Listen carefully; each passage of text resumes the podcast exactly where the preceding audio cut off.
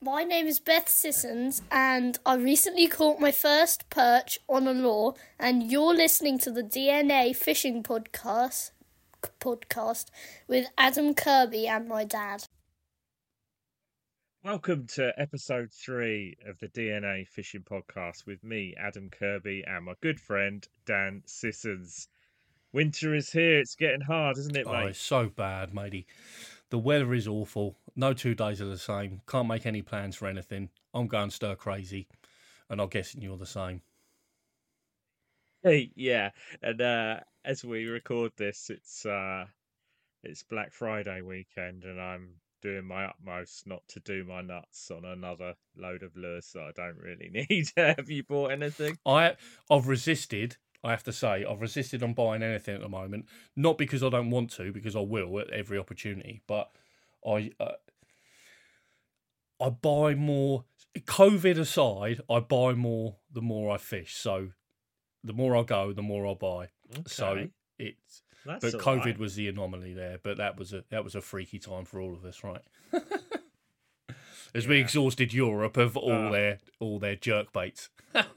I think I think we did. I think we did. I was moaning earlier on. Uh, Estelle, my other half, had uh, a box had turn up of something or other, some beauty products, and uh, and I was moaning that I wished I had a big, a an equally sized box of Megabass turned up, and it wasn't fair that I couldn't find any anywhere for any reduced, any reasonable prices. Never mind reduced prices. So, yeah. Well, that's good. We saved some money. I think it's it's uh where are we? We're towards the end of November now. It's probably it's probably a bit too early to do our nuts on um on fishing gear. We should hold that back for uh probably January, February time when we're really starting to struggle. That's how it normally goes, I right? blame I, I, I have Ben at Hook Up Tackle. Um, check him out on YouTube.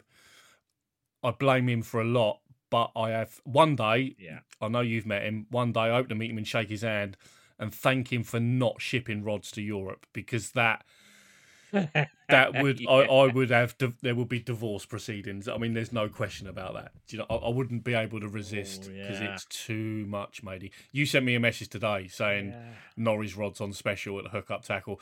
Just a tease. I'm never going to get them. I can't. They won't allow it. And, and yet I have. Yeah, you didn't get as far as checking flight prices then. I've gone. That'll be the next thing. I've gone as far as checking out third parties in the states who would kindly forward those on to me. You know, I have checked Oh, that yeah. out and thought, well, that could work, couldn't it? I could get it to them and then to them to them, and then just imagine the disappointment when you crack open your um, you know, I don't know, your extremely bougie Megabass or Norries rods, and you Oh. open up and there's a tip ring gone on it, and then just just the disappointment. I, I Uh, can't face that. It would just be, it would just be awful. I can't can't bring myself to that kind of um that kind of nastiness. So have you been wetting a line at all, mate? Uh, the intro there from my from my number one eldest shows that we that I have been, but only once in the past few weeks. So I haven't really been killing it at all. Just uh, um, took the kids up for a day on the canal, which was quite nice, and uh, Beth first casted it because that's what they do, right? That's how fishing works with kids Showing you how it's yeah, done. showed me how it was done. Immediate, immediate mini perch, insta fish done. She was happy. Um, And probably she's wondering why um why you make so much fuss of perch fishing after she uh, Mm. One cast, one fished it. yeah, and that was as well as because that's what kids do, particularly when we're talking about. You know, I don't wish to gender this, particularly with ten-year-old girls. Is oh, there's a swan, there's a boat, there's a dog walking, there's something in the sky. Oh, Dad, I can hear some longtail tits. Do you know what I mean? And and just catching fish at the same time. Do you know what I mean? I'm, and I'm so like, Beth, I'm trying to concentrate here. Do you not understand? Fishing isn't about Yeah, this.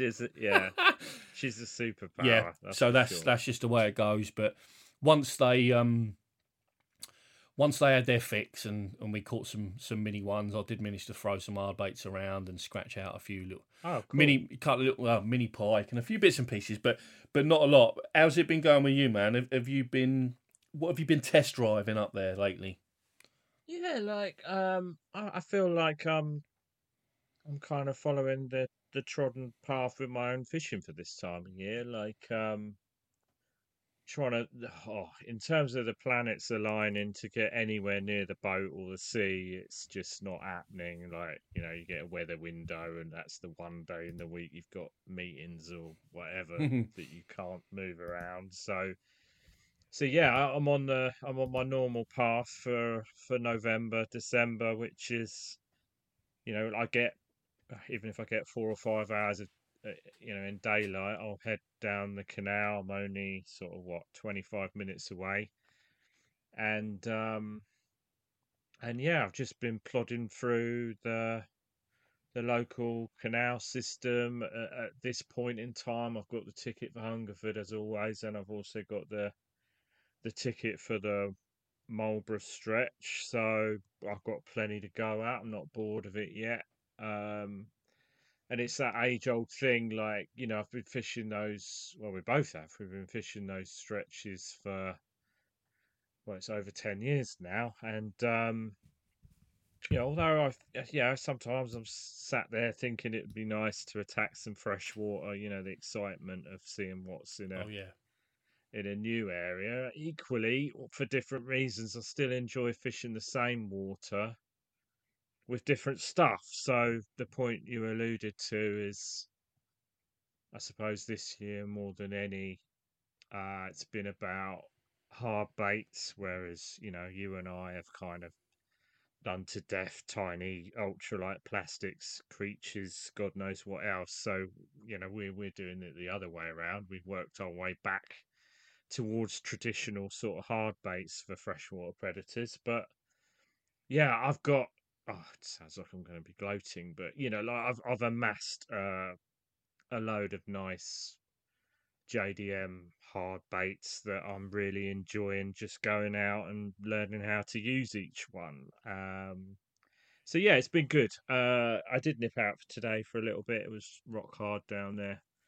There was lots of anglers on the Hungerford section, so I didn't once feel like I was fishing fresh water, which is a bit of a challenge. But I managed to find one half decent perch, uh, shadding.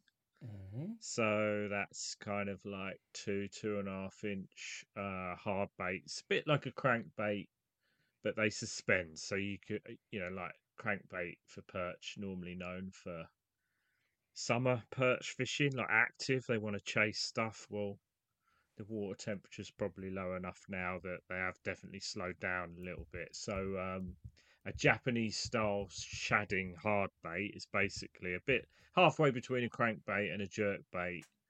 And it just means that because, well, some of them suspend, the one I was using today suspends, just means you can fish it like a slow crankbait and, and then you can stop it and obviously give time for fish to react to it. So yeah, been enjoying it. I've got I've got loads loads more to fish. You know, like I'm in a lucky place right now as I've probably got probably got a winter worth of new lures and tactics that I want to try. So yeah, good place at the moment. You have to come up soon, mate. Yeah, well, and any weekend now, matey. Any weekend now it'll be.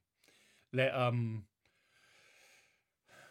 no one's interested in work, uh, least of all listening to a podcast now after people talk about work. But in my line of work, this is my busiest time of year, so I haven't had any. I'd like to have thought I would have a bunking opportunity at some point where I'll be like, see a Wednesday gap and think that's it. you know what? I'm heading up the canal, but it hasn't worked out. But that's okay because you got to pick your battles. But um, an interesting point you mentioned then, talking about uh, we worked from soft plastics over and then slowly these days using more hard baits and stuff like that. There were two things actually that that pricked my ears up then. The first one was I foolishly, right at the beginning of this 10, 12, 13, 14 years ago, would have attributed lots of hard baits to just cast and winding. And that seemed dull as dishwater to me. Um, yep. But that's my own ignorance. That you know, that's that obviously clearly. I mean, that works, right? A lot of times, you know, particularly with crankbait fishing, but that was just my opinion of it, and that didn't seem particularly exciting. But secondly, if I dropped you into a um, into a canal match tomorrow, all, all species can now match on the Kennet and Avon somewhere. Um, would you be on the hard baits or would you be on the soft baits? See, that's a mega question because you've read my mind. Well, yeah. Would it help if I gave you a minimum size for perch? no, well, to be honest, even without that, like I have been daydreaming uh, a little bit about that. Like, uh, I think if I think back to you know the BLAC, the Brit- British lure angling championships that we were involved in many moons ago, I think my favourite well, certainly one of my favourite uh, things about that championship is because at the time it landed in UK lure fishing, it was it, everything was completely open. So you turn up to those early matches and you you'd see people throwing like ridiculous stuff like eight nine inch like lures for pike. You'd see people throwing spinner baits and chatter baits. You'd obviously have the odd Ned rig from the early adopters back then, and then you'd have us throwing ridiculous tiny rock fishing lures. And I loved it because at that stage, I don't think anyone really knew what was going to win out. So it was like, you know, what, you know, what, what is going to win out? It wasn't just the battle of sort of anglers; it was the battle of sort of techniques. And I think that was like a really pivotal moment in UK predator lure, lure angling on the freshwater side. That you know, like as a as a group of UK anglers, we were kind of all finding our feet of, of what the future was going to look like, and all that was cool. But you know, having found our way and optimized and optimized and optimized again and done fairly well, sort of on that on that circuit, you're right. Like I find myself daydreaming about the stuff I haven't done. So I'd like to, you know, get long-winded way of getting to your the answer to your question. I quite like to. I quite like to fish. You know, go back in time, fish those competitions again, but maybe see what I could do with, um, you know, small hard baits. Just see how close I could get because I suppose it feels a little bit like uh, Lewis Hamilton, who's kind of proved anything, like trying to do well with a shit car. Like it's not quite the same, but like like it is interesting. It's like how far can you take a different method? Uh, um, I've always, I know you've heard this from me before, but I've always daydreamed like our approach for anyone listening who, who hadn't picked up on it. Um, our approach was always to get a string of small perch on tiny ultralight rock fishing type lures. But I, I, always wondered whether I always felt like we were missing something. I always felt like we could have found an extra ten percent if we'd have cleared out a few jack pike before building those lengths. I've always daydreamed about that, but never kind of came to fruition because you don't want to be carrying two different rods, adding wire into the mix, and uh, taking wire off, adding wire in. It's just a complication that never felt like we needed it. But yeah, I would. I'd like to approach it with a different, a different method. I don't think I'm quite there yet. I'm getting there. I'm not notching numbers up, getting confident. I know what some of my favourites are, but like I said, you know, a few minutes ago, I've still still got a lot of, lot of different lures to to use, and I think they'll they'll hopefully show themselves in different situations, different kind of actions. So yeah, exciting. What about you? Do you ever find yourself daydreaming about those that that era? Have you done anything differently? Um, I no, I wouldn't. I wouldn't do anything different if it was tomorrow. I don't think. I, I um, if I take now what what we've learned in the past three or four years about jerk baits as a prime example, because if I was to attribute any a bait to what's accounted for big specimen perch for me in the past three or four post COVID really, it would be jerk baits. Um, then, and I'm not. We're not just for just just for those that don't know. I'm not talking big old school style huge jerk baits. We're talking, you know, smaller, hundred mil yeah, yeah. We've caused we caused the problem for ourselves, haven't we? That we've yeah. inherited we've inherited American and Japanese so, naming convention. Of course, Europe Europe never seems to go the right way and is stuck with different names for different things. So you're right, jerk baits means yeah, that's right. People, I think Europeans would call them twitch baits. Twitch baits, minnows. You could that's a whole sub genre. Well, it's not even a sub genre. It's just a huge genre of of those kind of style baits. Um, although when you when you're throwing a jerk bait, you can it will do one job, especially with Japanese baits. It will do one job perfectly because that's what it's tuned for, literally. And then obviously you can deviate with that somehow. You could wait it the slow sink on the on the pause, um, depending on what wire you're using, depending on what trebles you're using. You could stop it and then very just lightly touch that rod tip and just get it to shimmy very slightly but it kind of stays in its lane. That style of bait, right? It, it's not going to deviate by 20 degrees either side. It, it, has got a job and that's that's its task in life. Whereas soft plastics, what was exciting for me right at the beginning was the fact that they were always so um, flexible, literally, in terms of how how we could fish them. So for the novice, as we were, probably are still to some degree, it meant that I wasn't tied into using one particular.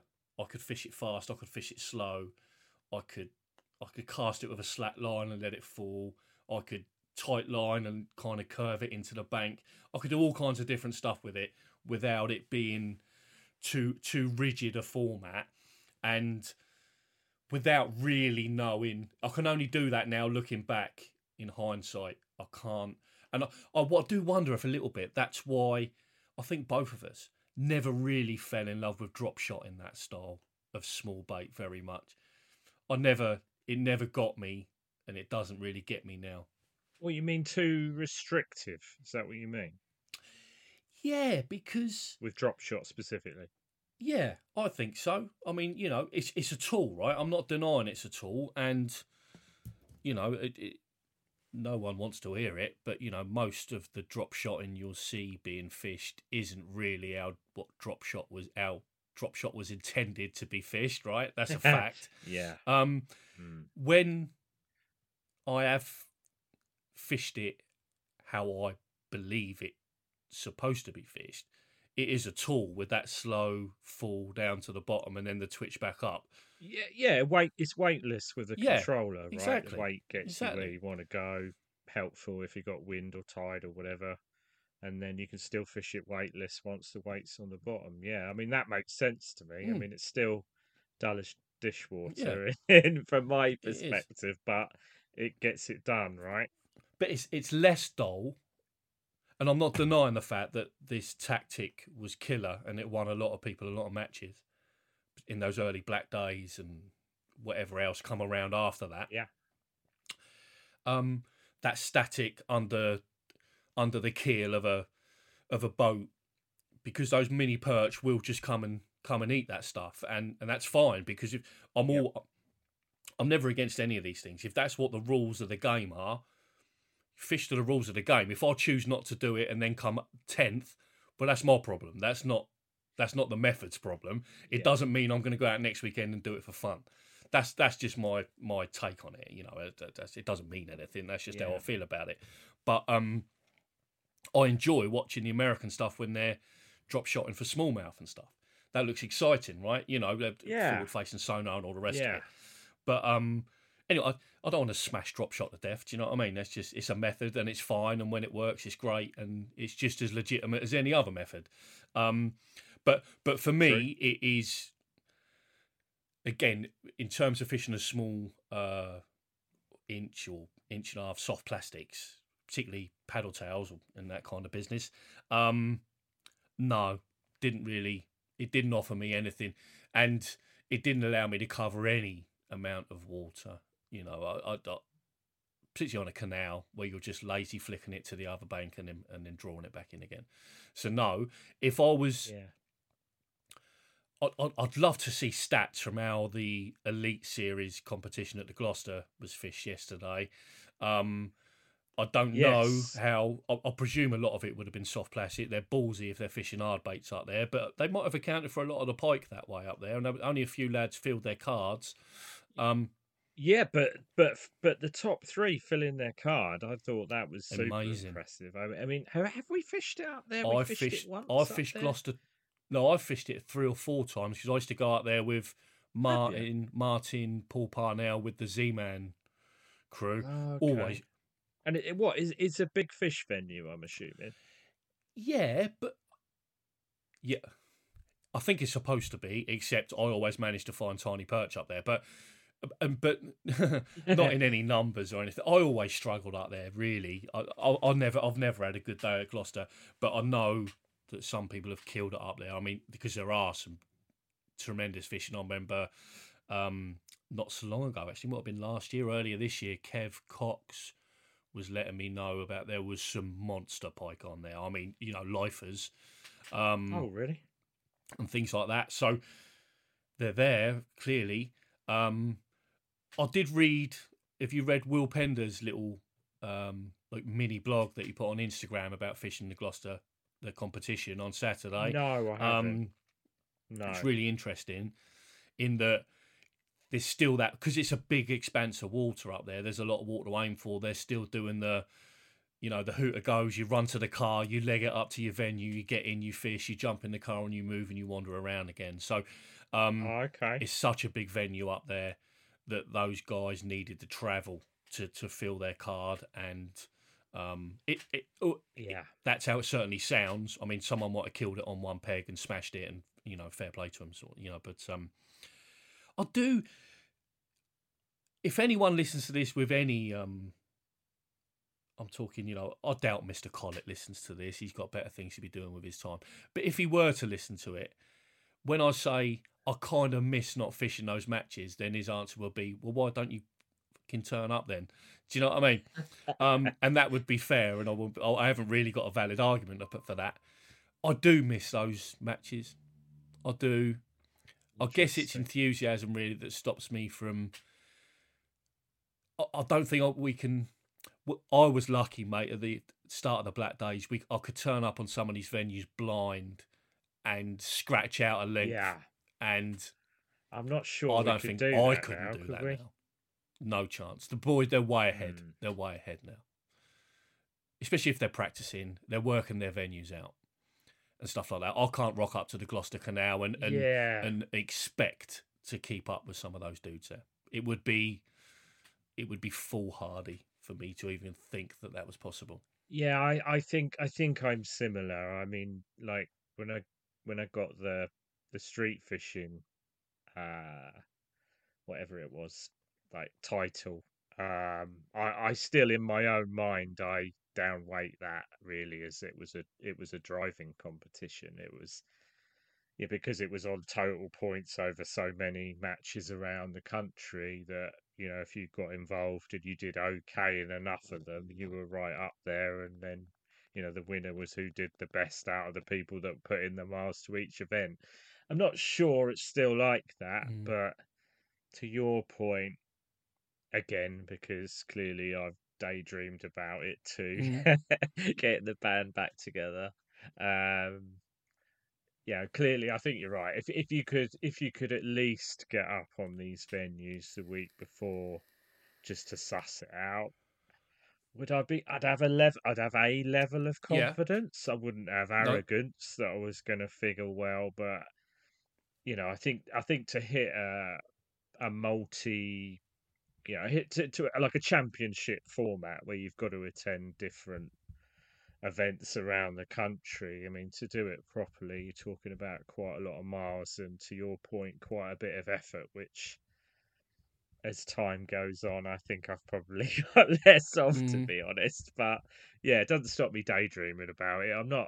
I'm not a miserable old sod that that's just moans. You know, it's going to moan about um, whatever reason that I can't do it. But there's nothing stopping me doing it. But but yeah, it seems like a lot of effort to to be competitive. Yeah. But maybe maybe we'll turn up for one of mm. these. Let's not rule it out no, entirely. I'm not let's, ruling it um, out at all. I'd enjoy it. I think. Let, us turn up for one of these events one one time. I, I, I want to. I want to be ultra cautious and say that I'm not. Um, I'm not downgrading what any of these dudes are up there doing. Fantastic. Like you know, and the, the boys that are winning fully deserve to win it. Um, I would turn up and they would destroy me. There's no question about that. So, um, no, more power to them. It's really the only it's the only uh, game in town at the moment, right? That that I know there's there's club comps and matches and bits and pieces, but in terms of something that's kind of nationalised it, it's the only game yeah. in town, so whoever whoever wins it deserves to win it, and they deserve whatever comes to them and, as a result after that. So it's um, yeah. maybe this is just the natural evolution of it. I mean, maybe we all decry this lack of water.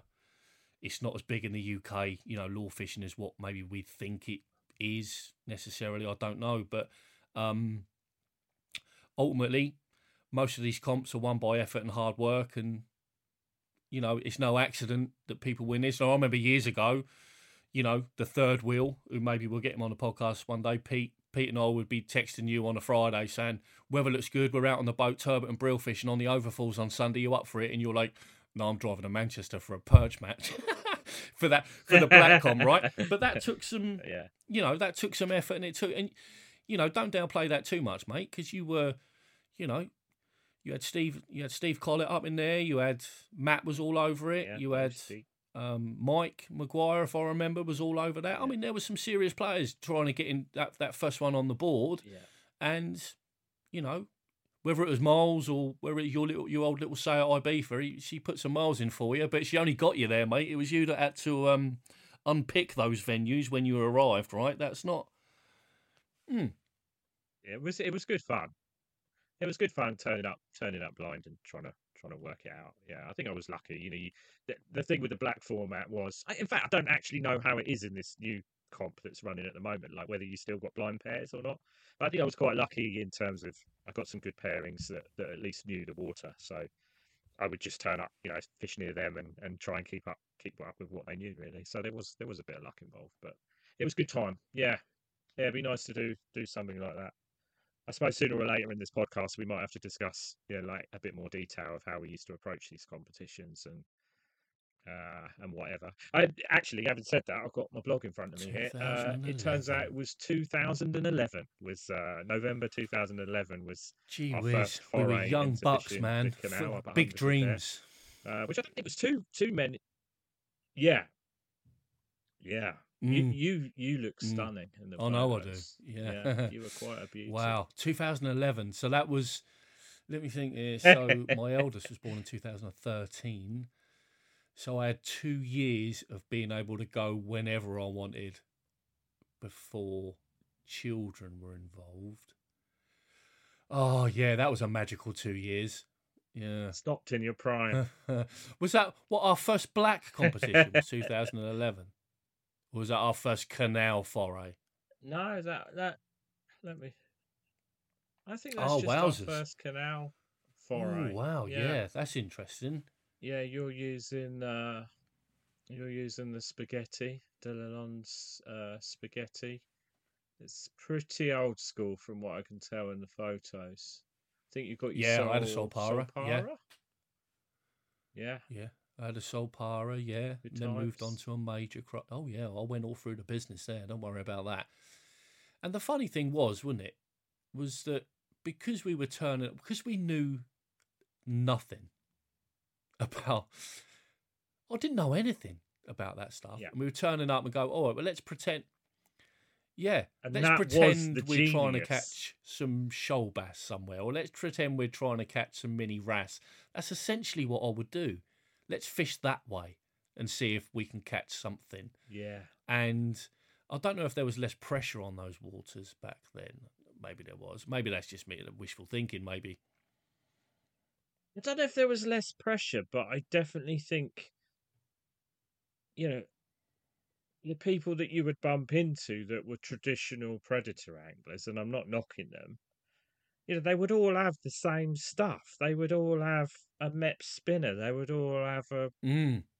is it a Kopyto shad? Those horrific fat uh, paddle tails. Like, you could guess what they were having, and they'd all have these Yeah. horrifically heavy wire traces, which you know, fair play to them.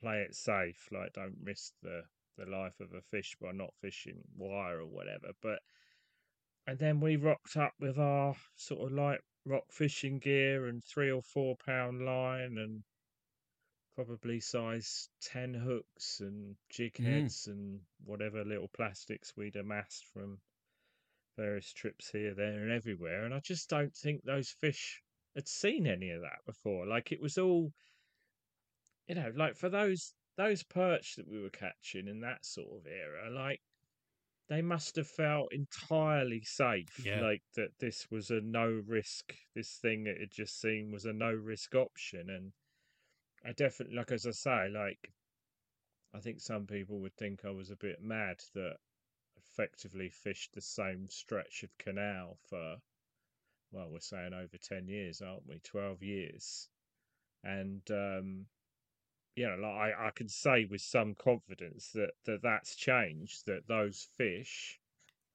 have been educated about what Mm. we're all, you know, how fashion has gone over, fashion in that, that in lure angling has gone over the last 10 years or so. And they are educated to that, which I think is partly why I'm, I'm buzzing a bit about, you know, the new hard baits or whatever that we touched on at the beginning. Like, yeah, I'm sure they've seen hard Yeah. baits aplenty over the years, but you know, I think I think what I'm showing them might be a little bit different in terms of how I'm presenting those, and and that excites me. And then and it never stops, right? I mean, this is why it's uh this is why it's a pastime for a lifetime. Is that you know when when those are burnt out and we've we've burnt techniques out here there and everywhere if you think back there will be something else. I mean you only got to look at these crazy um Yeah, is it? The yeah. osp dice rubber if people haven't seen that. It's literally like a soft plastic looks like a dice and then on every side of that dice there are effectively latex hairs coming out of it and it looks like nothing you've ever seen before. And probably you know you would struggle to think that there's any level of match the hatch but you know where it originates as with a lot of these cool uh innovative things over in japan it, it comes out of the tournament scene on lake biwa where probably lake biwa is the most pressured system in the world with the some of the best anglers, if not the best anglers in the world, certainly would give the, the US pros a run for their money. And they, and them, but they're more, unlike the US, they're they're more in line with us in the UK in that they're a relatively small island nation, overpopulated. Considering that, not an awful lot of water to go at. So, like for me, you know, it's not a surprise to anyone. I'm a Japanese fanboy, but it's why I I pay so much attention to them because I think they've got the hardest they've Mm. got the hardest game. Like like like the cal the average caliber of angler is way ahead. You know, and they've got a popular yeah, they've got a finite population of fish that has seen absolutely everything. And you look at their competition and the sorry, their tournaments and you you see that actually it's an arms race. Like I, I you know, I followed, I followed the the tackle innovations out of Japan for for a, a fairly long time now, and you probably only need to go back three or four years, and I would have said that that what Japanese tackle is is fashion. Like I remember first times I was lucky enough to visit Japanese tackle shops, and you'd get to the end of an aisle, and there'd be a display, and you know, effectively reading between the lines it was a display of new tackle, and if you were lucky, it would show you some diagrams of how to fish it or whatever. And and I, I really enjoyed that because there was always something new, always loads of loads of new stuff. Uh, and I, I I I believed, or I'd convinced myself that it was fashion, and and I quite like the fact it was fashion. I like the fact that there were cool new ways of catching fish. But actually, since you and I got into following uh, bass tournaments, largemouth bass tournaments, both in the USA and I suppose to some degree Japan, is I realise it's not so much fashion. It's actually, it as I said, it's an arms race. It's like, you know, following hookup as you and I both do in the US. Like, you know, most of the competitions in coming out of Lake Biwa have Mhm. been won on that bloody dice dice rubber. It's insane. Um because what I what I really love about it is I think if you showed you know, let's just say we borrowed that and through time you and I made it work on Grafham or whatever.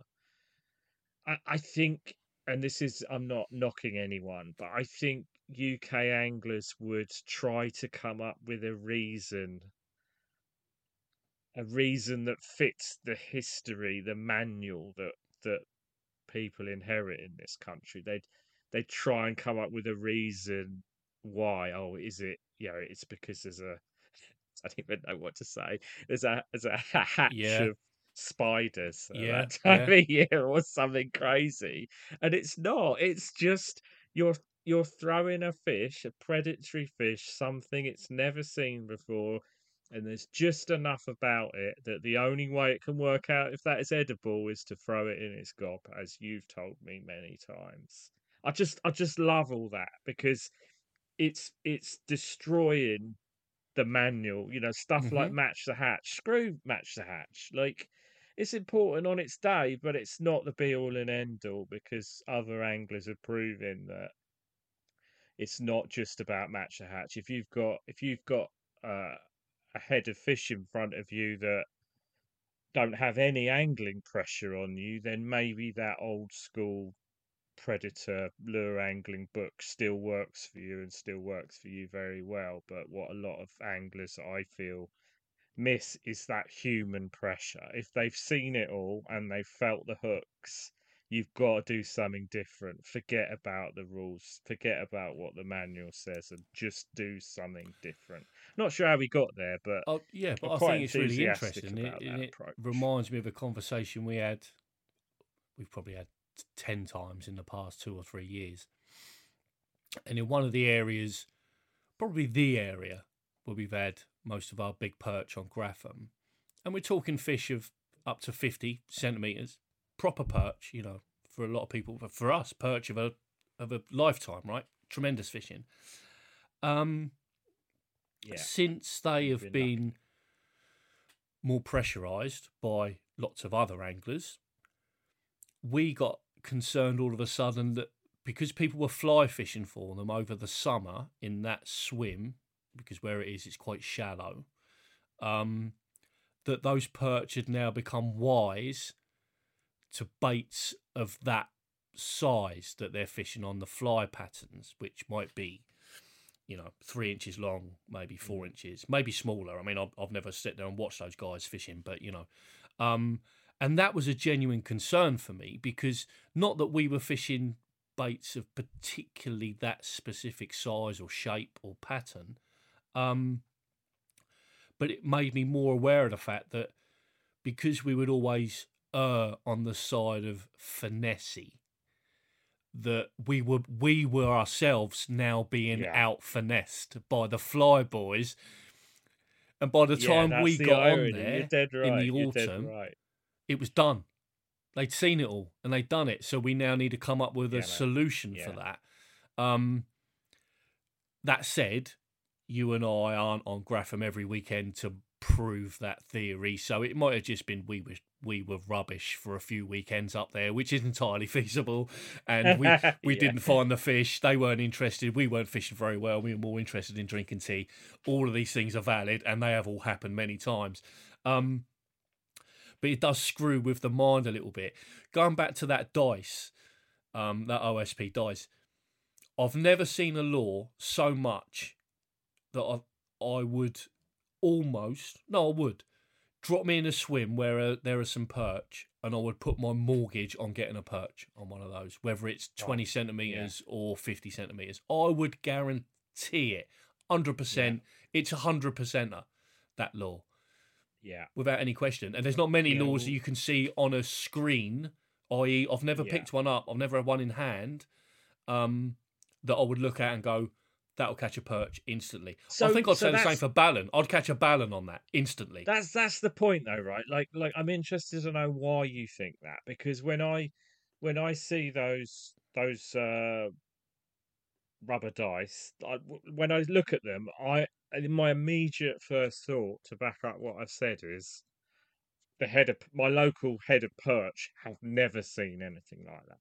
Like Mm. that's what makes me that's what makes me uh want to purchase those lures and start throwing them about. I mean, second to that, I just think it would be extremely cool to catch to catch any size perch, a twenty centimeter perch on a weightless, you know, one of those Ugh. lures, cast weightless, three pound fluorocarbon straight through onto the far margin, just like just just sort of shake it down so it looks like it's got a bit of life. I know it's going to work. Like it's only a matter of time until that becomes a thing. Like, are you thinking about it in the same sort of way, or is there something else about that? I'll tell you what I'm thinking. Think? I'll tell you what I think about. You know, on when you get either side of a lock, you'll get that little overflow runoff of water yeah. that runs through. So you'll get that little bit of outfall. Tide. It, yeah, it would be standing three, four rod lengths back, casting that out on a slack line, and just letting that natural, so that natural water tow, just let yeah. that pick it and take it. Knowing that at the back where those perch sit, just in the slack, just out of that flow, anything that's coming out of there worms, beetles, spiders, anything that looks remotely that it's been washed through there, it, has got caught in that. They're just they're just laying there. Well, laying there. They're sat there in that little bit of flow, mouths open essentially, and just letting it wash in. Yeah. And um and that shape, size. I look at that and I think of it in the same way as if anyone who's had a dog over the years knows that you open a wrapper and their ears will go up. They don't know what's in the wrapper, but they will immediately pick up and they'll have a look. Right? It could be anything. It might not be chocolate or a penguin or a or a or a club bar. Chances are it's something, but they still they'll still come and have a look at it. Um, yeah. And then similarly, if if if you and I uh, on a hot summer's day come back from fishing and we hear someone crack open what something sounds like a tin of lager, all of a sudden we're hello, what's going on here then, sort of thing, you know. And it's normally, you know, that would normally be to to um, repeat myself again. That would be normally be Mister Cox over the back cracking open a beer after the end of a day's fishing, sort of thing, you know. And before you know it, you lost your train of thought, and all you can think about is beer. So there are certain things I I, I can't implant myself in the mind of a perch to know the mathematical equation that they go through to try and decipher is that worth effort isn't it worth effort? Because otherwise, all they'd be doing is swallowing yeah. sticks all day, or certainly yeah, leaves. Yeah, leaves. Do, do you remember that perch we had? Um, I forget which section it was now, but I, I remember. You might remember because I sharked you up quite substantially, for which in 2023 I still feel bad for it now. Story is I think I can't remember if I think you'd flicked a lure under a bridge and caught a leaf and then as you'd reeled in, the leaf had mm. spun round. Do you remember that? Yeah, and a, and a big perch had followed it up. Yeah. Like, I still find that weird in the same, like, within the same um, sort of topic or category that we're talking about, because I just feel that that perch had seen a gazillion leaves in its time. And mm. I know mm-hmm. it was attached to a small lure and I know it was spinning but I just felt I'm surprised, like because how many leaves? I mean, I must have reeled in. I must have reeled in fifty leaves today alone, right? Yeah, it's pretty bad down there, and that's the only time I think I've seen a perch follow a leaf back. Yeah, weirds me out a little bit. There was something. Something was happening that it had given it. I think it's all related to the subject that we're talking about, because unbeknown to my eyes, at least there was something about the way I don't know, the way you'd pick that leaf off the bottom or the way it was spinning, and it was just mm. enough that that perch, for whatever reason, had followed it up to the surface. I think that's the same thing. It's just doing something that's just outside the norm for it that it needs to investigate that because that might be a free meal. Super interesting. Yeah, it is. I don't think I, I don't know that we would ever solve that, would we? No, Probably like you said, you can't. I mean, that's part of the reason I think why I enjoy this hobby so much is. Oh God, I'm not going to win any friends if I slag off football, but I can kind of understand, like a man against another man in any sporting event. It seems pretty fair, right? But I think the reason I tell myself that I love fishing so much is, you know, we're never going to understand how the fish think that's not going to be solved by technology, mm. I doubt. So it just seems endless. You know, like any one day you go fishing and there's, I mean, unbeknown to you, there's probably between 12 and 20 factors on any one day that are unique to that day in a combination, and that drives whether that drives whether you're going to have a good day or a bad day, or you crack the code or not. You know, what's the barometric pressure like? Is it high? Is it low? Is it dropping? Yeah, what's the clarity like? Is it getting better clarity? Is it coming off the off the back of three days of poor clarity? Like, there's so many variables in angling that you're never to fix that stuff. As much as I enjoy trying to fix it, you're never to win and like we've we've said this a million times, doesn't matter how good you think you get, you might have had a run. you might have had a run um, on fishing competitions, and you know you're thinking, "Yeah, this is going well," and then you go fishing, and Mother Nature just kicks you in the nuts, like yeah, and sets you back to ground zero again. I think that's partly why I love this shit just just yeah. percentage gains towards a little bit more knowledge yeah and and but as of all these things there are always more questions than answers and the only only thing we know is nothing at all in that for all the concern that we sometimes might have or the head um, messing of we're throwing baits at fish that have seen lures over and over again and we're not playing the game, and that's why I'm not catching today because they've seen everything I'm throwing or whatever. You and I will also go out in the boat bass fishing. Those bass have never seen a lure before. They've never seen a bait before. If they have, then crikey, that's that's lot lottery odds, right? yeah. So, um, they've never seen any of that, and yet we could look on your screen and it could be layered with bass, and we might have three drifts through there because we've done it and not had a touch, yeah. right? So what what is the problem with those fish? Because um, this isn't a question for today, but there's just an observation in that you know ultimately in angling, particularly maybe lure fishing is even more you know it kind of um it's more acute that you ne- we're never going to complete this. No, it's it's uncompletable. What you can can complete is in competitions and matches if that's your if that's your buzz, you can get down that route and you can complete that because you can you can win enough and you can look yourself in the mirror and go, "Well, you know what? Today I was the best on that stretch of water, right?" Yeah. And that's undeniable. And that's a nice feeling for anyone that goes and wins any kind of event, you know, particularly in for us in in lure fishing and things like that. But I I do wonder if sometimes on the canal, particularly, which is um, it's short, it's narrow, shallow. Um, by short, I mean sectionally yeah. short. You know, between locks and stuff. They can't get away. they can't get anywhere. Is that if you can find the amount of times I've walked for a stretch from a lock to a lock and think I've covered that stretch and moved on quick and then walk back and saw another guy fishing there. Any good, mate? I struggled here this morning. Oh, mate, just killed it. Right? Yeah. That says more about me than it yeah. does about anything else. because I think I've done I've done it, but I haven't. I'm going to go full circle now, right back to the beginning again.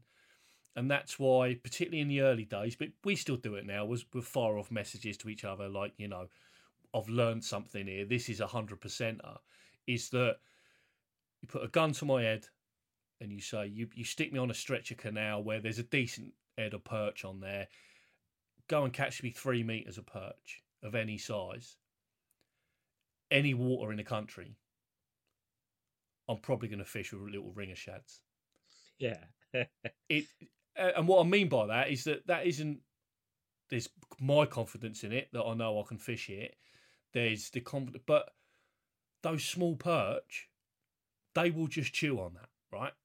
And that's that's a fact. I, I don't care how pressurized the water is. I think they're still going to chew on it up to a point in size, and then it will get to a size, and then that will, I think, alter and change slightly. Is that wild fantasy? Am I talking? Is it Sunday and no, I'm delirious? No, I'm going to, you know, broken record territory. I'm going to wave my Japanese flag again. Like, uh, I think that's what I've picked up from their their tournament scene is you know again repeating myself highly pressured waters possibly the most pressured waters in the world for that kind of mm-hmm. fishing and they approach it as far as I can tell one of two ways. They lead. We know that finesse has come. Finesse style fishing has come out of Japan. They invented it.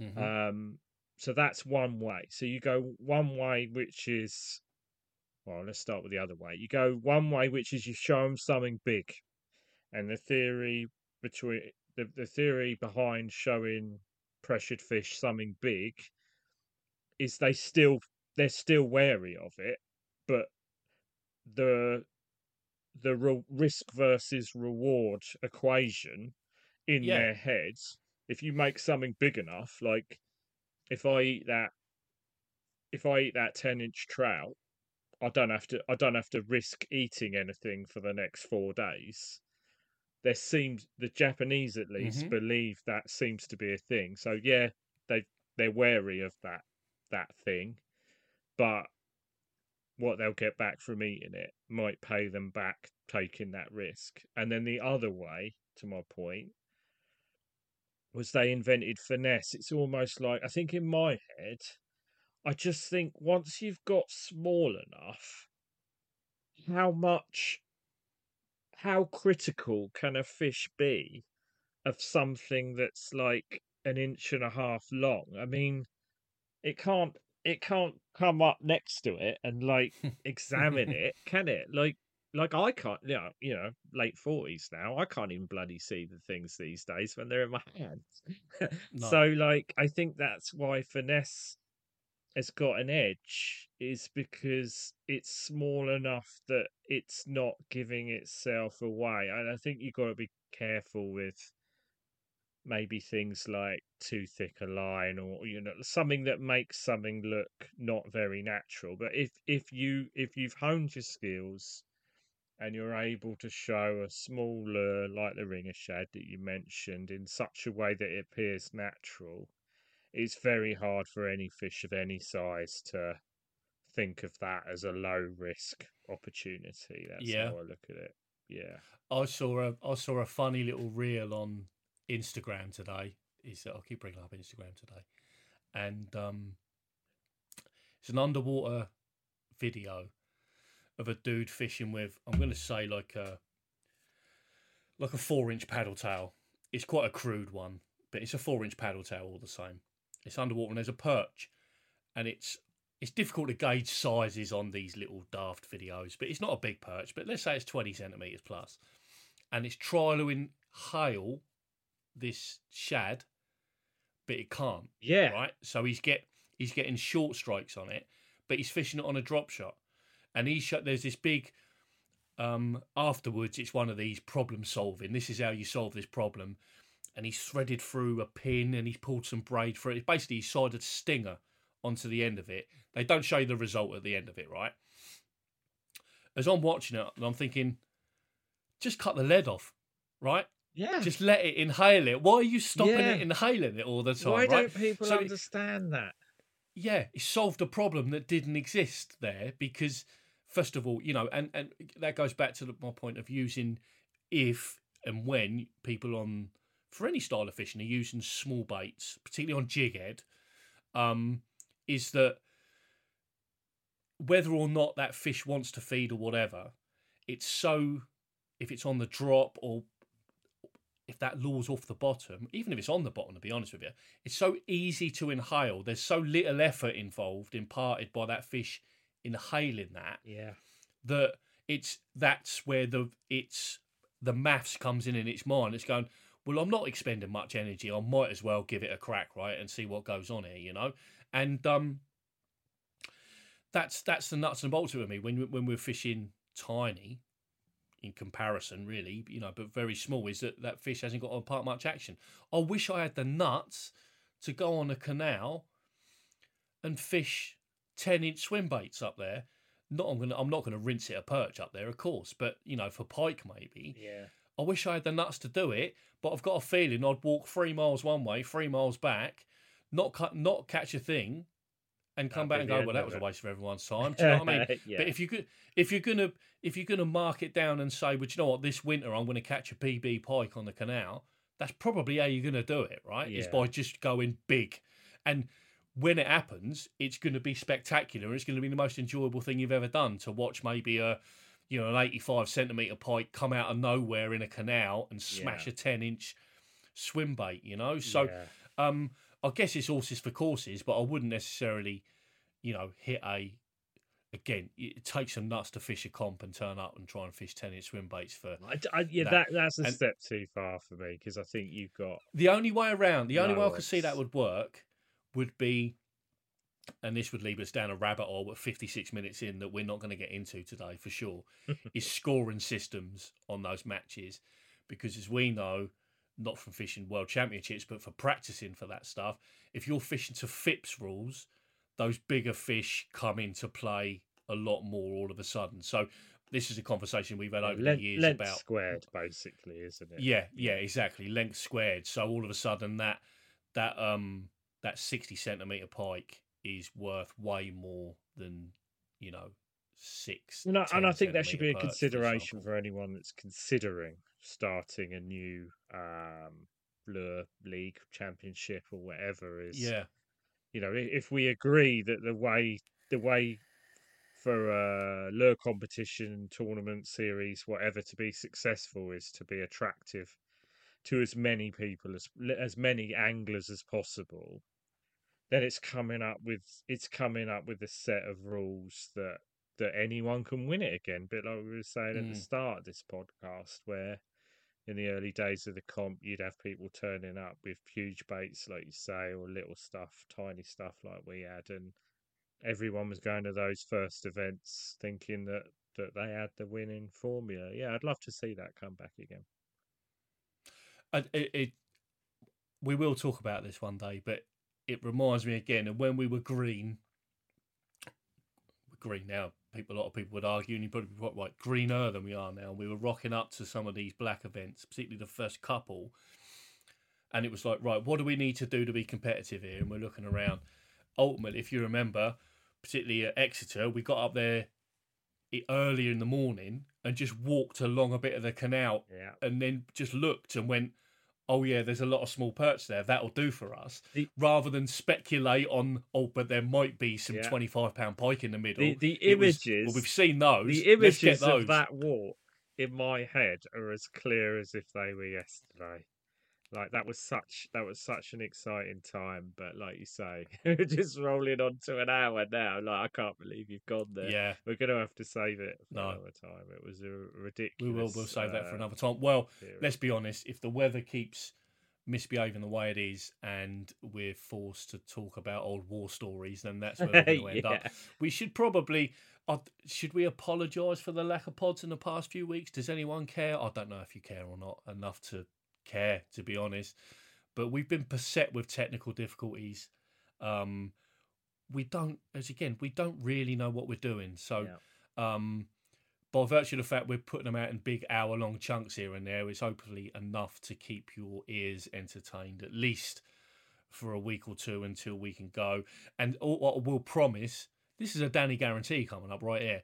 The more the more we fish, the more we'll pod because we feel we've got more more to talk about and it gets everyone buzzed up and infused.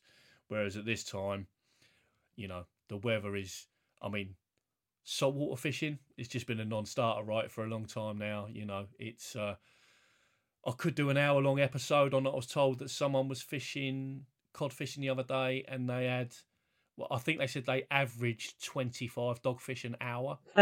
That's a stat.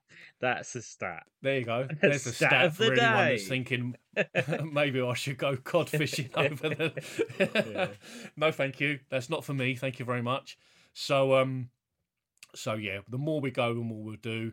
And probably the more we buy the more we'll pod as well at the same time. All of that. yeah man what, what have you got coming up have you, got anything in the No, bank I wish- I wish I had. moment we're just following your Uh, nose I wish I had. Um, I want to say, I want to say, although I'm slightly skeptical, that I'm quite close to convincing myself that I need to go back to Japan again, which sounds ludicrous because I went this year, Mhm. but um, much like the two times I've been before that, I've just come back with more things that I need to go back and try and answer. So I would love Mm. to do that. I think that would be a fantastic pod. Uh, although one of us is going to be podding at a ridiculous hour for us to do that one. but yeah, it'd be pretty cool if um if I could do another Japan trip and try and discover a bit. More It's one thing convincing yourself; it's another thing convincing your Well, that's um, that's what I mean. lady. But that sounds like I don't want to give myself an impossible task, so we'll say it's we'll say it's my decision. yeah, nice try. Oh yeah. Well, look, man, aim high, Aim right? Do you know what I mean? You know, yeah, you never might know, do you? I was only, t- I was only talking to um, uh, my good lady wife in the car back from Christmas shop and stuff today, saying, "I really want to go to Phoenix to a tackle shop." yeah, I've not Um, approached that one so- yet. so that is um yeah you, we got to aim high and we have to uh we have to be positive on the in the meantime we'll um we'll just maybe go and have a tickle up on the canal at some point mate and we'll and Yeah. we'll see what's We'll, going we'll on ground there and, uh, ourselves with twelve centimeter perch like we always do. we'll do that man we'll do that so we'll see when we whenever we guys will arrive with you whenever that may be. Um don't forget dna fishing pod at gmail.com hit us up. Find us on the socials. If there's anything you want us to cover talk about let us know. I mean give us some content ideas. We'd be grateful for it. Um starting the pods when we did at this time of year really after clf it was always going to wind down before it kind of winds back up again. That's all the way I was going to look at it. We'll get fine tuned. We'll turn it, turn ourselves into professional broadcasters, and we'll ready for the spring stroke summer next year, and we'll be pounding them out. We'll be doing live pods on the or as live on the boat and all these different Yeah, things. lots So, of cool things. Yeah. I think that'll do for me, mate. I think we've bothered everyone enough for a Sunday night. So. From me until next time, whenever it is, we'll um, I hope you catch a few, and we'll see you whenever we see you. Yep, tight lines, everyone. See you on the next one. Take care, everyone. See you soon. Bye.